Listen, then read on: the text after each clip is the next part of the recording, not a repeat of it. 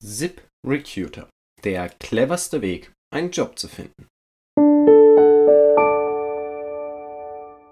Servus und hallo und willkommen zum Spekulanten Podcast. Ich hoffe, ihr hattet bisher soweit eine schöne Woche. Das Wetter hier in Karlsruhe ist einfach unfassbar schön. Ich hoffe, von wo auch immer ihr euch das anhören solltet, dass ihr das Wetter in den letzten Tagen auch etwas genießen konntet. Ich bin zurzeit ja an meinem Bachelor dran und Teil dieses Bachelors war ein Praktikum. Warum erzähle ich euch das? Naja, ich habe für mein Praktikum damals sage und schreibe über 50 Bewerbungen rausschicken müssen. Und ich meine wirklich über 50. Von dem, was ich gehört habe, sind das echt eine Menge. Aber da hat man mal zum ersten Mal gemerkt, wie Corona bereits unseren Arbeitsmarkt betroffen hat. Ganz im Gegenteil, stellen wir uns das, glaube ich, in vielen Fällen etwas zu einfach vor für die Zukunft. Wir hatten es gerade, was die Jugendarbeitslosigkeit angeht, auf ein Niveau vor 2007, 2008 geschafft. Und jetzt alles für die Katz. Es wird eigentlich in jedem Fall noch weitaus schlimmer als davor und vielen von uns ist das vielleicht nicht immer ganz so klar. Aber mal sehen, ich will den Teufel ja nicht an die Wand malen. Kommen wir daher besser schnell zu dem Unternehmen, das ich euch heute und im Zuge der eben beschriebenen Probleme vorstellen möchte. ZipRecruiter Incorporated. Eine US-amerikanische Online-Jobbörse, die im Gegensatz zu herkömmlichen Online-Jobbörsen wie ein Matchmaker funktioniert. Seit der Gründung des Unternehmens im Jahr 2010 wurden mehr als 2,8 Millionen Unternehmen und 110 Millionen Stellensuchende bei ZipRecruiter für ihre Einstellungs- und Stellensuchen genutzt. Ich würde mal sagen, das spricht schon mal für sich.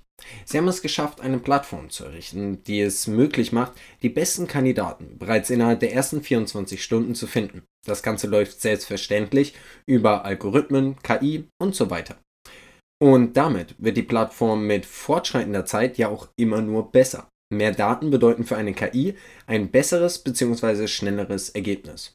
Laut eigener Aussage finden bei ZipRecruiter sowohl Arbeitnehmer als auch Arbeitgeber schneller einen Job als auf anderen Jobbörsen. Aber sind wir mal ehrlich, welche Jobbörse würde das nicht von sich behaupten? Aber es scheint insofern schon mal aufzugehen. In den Jahren 2019 und 2020 kam ZipRecruiter jeweils auf einen Umsatz von 418 Millionen und 429 Millionen US-Dollar. Beachtlich.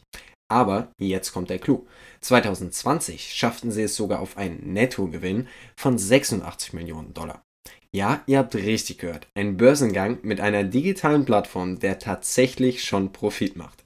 Sieht man wirklich nicht alle Tage. Bedeutet also, das Konzept ist demnach aufgegangen. Wollen wir uns also mal anschauen, wer für die Leitung verantwortlich ist. ZipRecruiter Incorporated wird seit 2010 von Präsident und CEO Ian Siegel geleitet. Herr Siegel war von 1998 bis 2001 als Vizepräsident bei Stamps.com tätig, einem internetbasierten Post- und Versanddienstleister. Danach arbeitete Herr Siegel bei Pictage Incorporated und Rent.com. Unterstützt bei seinen Aufgaben wird er von CTO Boris Schimanowski, der zuvor bei Foursquare Labs tätig war, einer Plattform für Standortdaten. Ein weiteres wichtiges Führungsmitglied ist CFO David Travers. Herr Travers ist zudem geschäftsführender Gesellschafter von Basepoint Ventures und Partner bei Rusty Canyon Partners. Von 2002 bis 2003 war er als Executive Assistant des nationalen Sicherheitsberaters im Weißen Haus tätig. Könnte also durchaus wieder so ein Punkt sein, bei dem Vitamin B den ein oder anderen Vertrag zustande bringen könnte oder gewisse Hürden etwas leichter gemeistert werden könnten. Letztes wichtiges Führungsmitglied ist COO Jeff Swelling. ZipRecruiter ist somit also sowas wie ein Personalvermittler. Arbeitgeber bekommen die besten Kandidaten präsentiert und die Arbeitssuchenden haben eine immer größere Auswahl an Unternehmen und Stellenangeboten. Also eine Win-Win-Situation für beide. Und dadurch ist ZipRecruiter nun seit vier Jahren die am besten bewertetste App für Arbeitssuchende auf iOS und Android. Bisher hat das Unternehmen nur seine erste Anmeldung bei der SEC eingereicht, wodurch noch keine genauen Angaben bezüglich des Angebots oder des Börsengangs veröffentlicht wurden. Es lässt sich allerdings bereits sagen, dass das Unternehmen das Listing an der New York Stock Exchange und unter dem Symbol ZIP plant.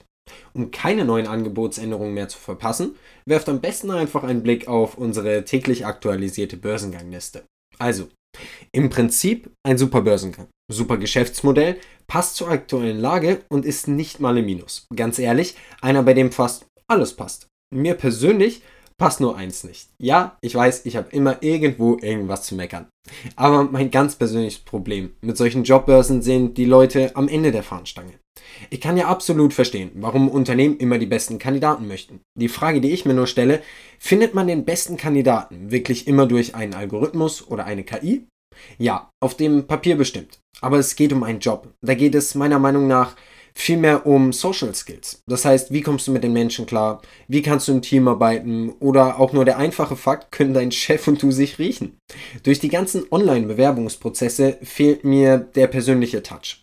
Ich hatte während meiner Bewerbungsphase für das Praktikum manchmal nicht mal ein Gespräch, bevor ich eine Zusage von Unternehmen bekommen habe. Und ganz ehrlich, angenommen hätte ich die nicht.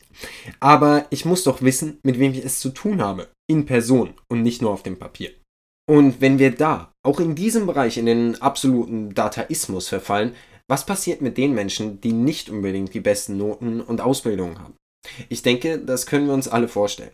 Also tragen solche Jobbörsen wahrscheinlich eben ein bisschen dazu bei, dass viele am Ende dumm aus der Röhre schauen, selbst wenn sie durch ihre Persönlichkeit letztlich besser für den Job geeignet wären.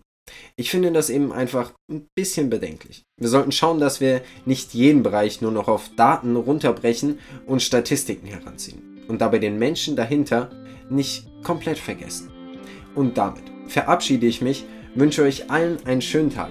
Vielen Dank fürs Zuhören und ich hoffe, wir hören uns bald.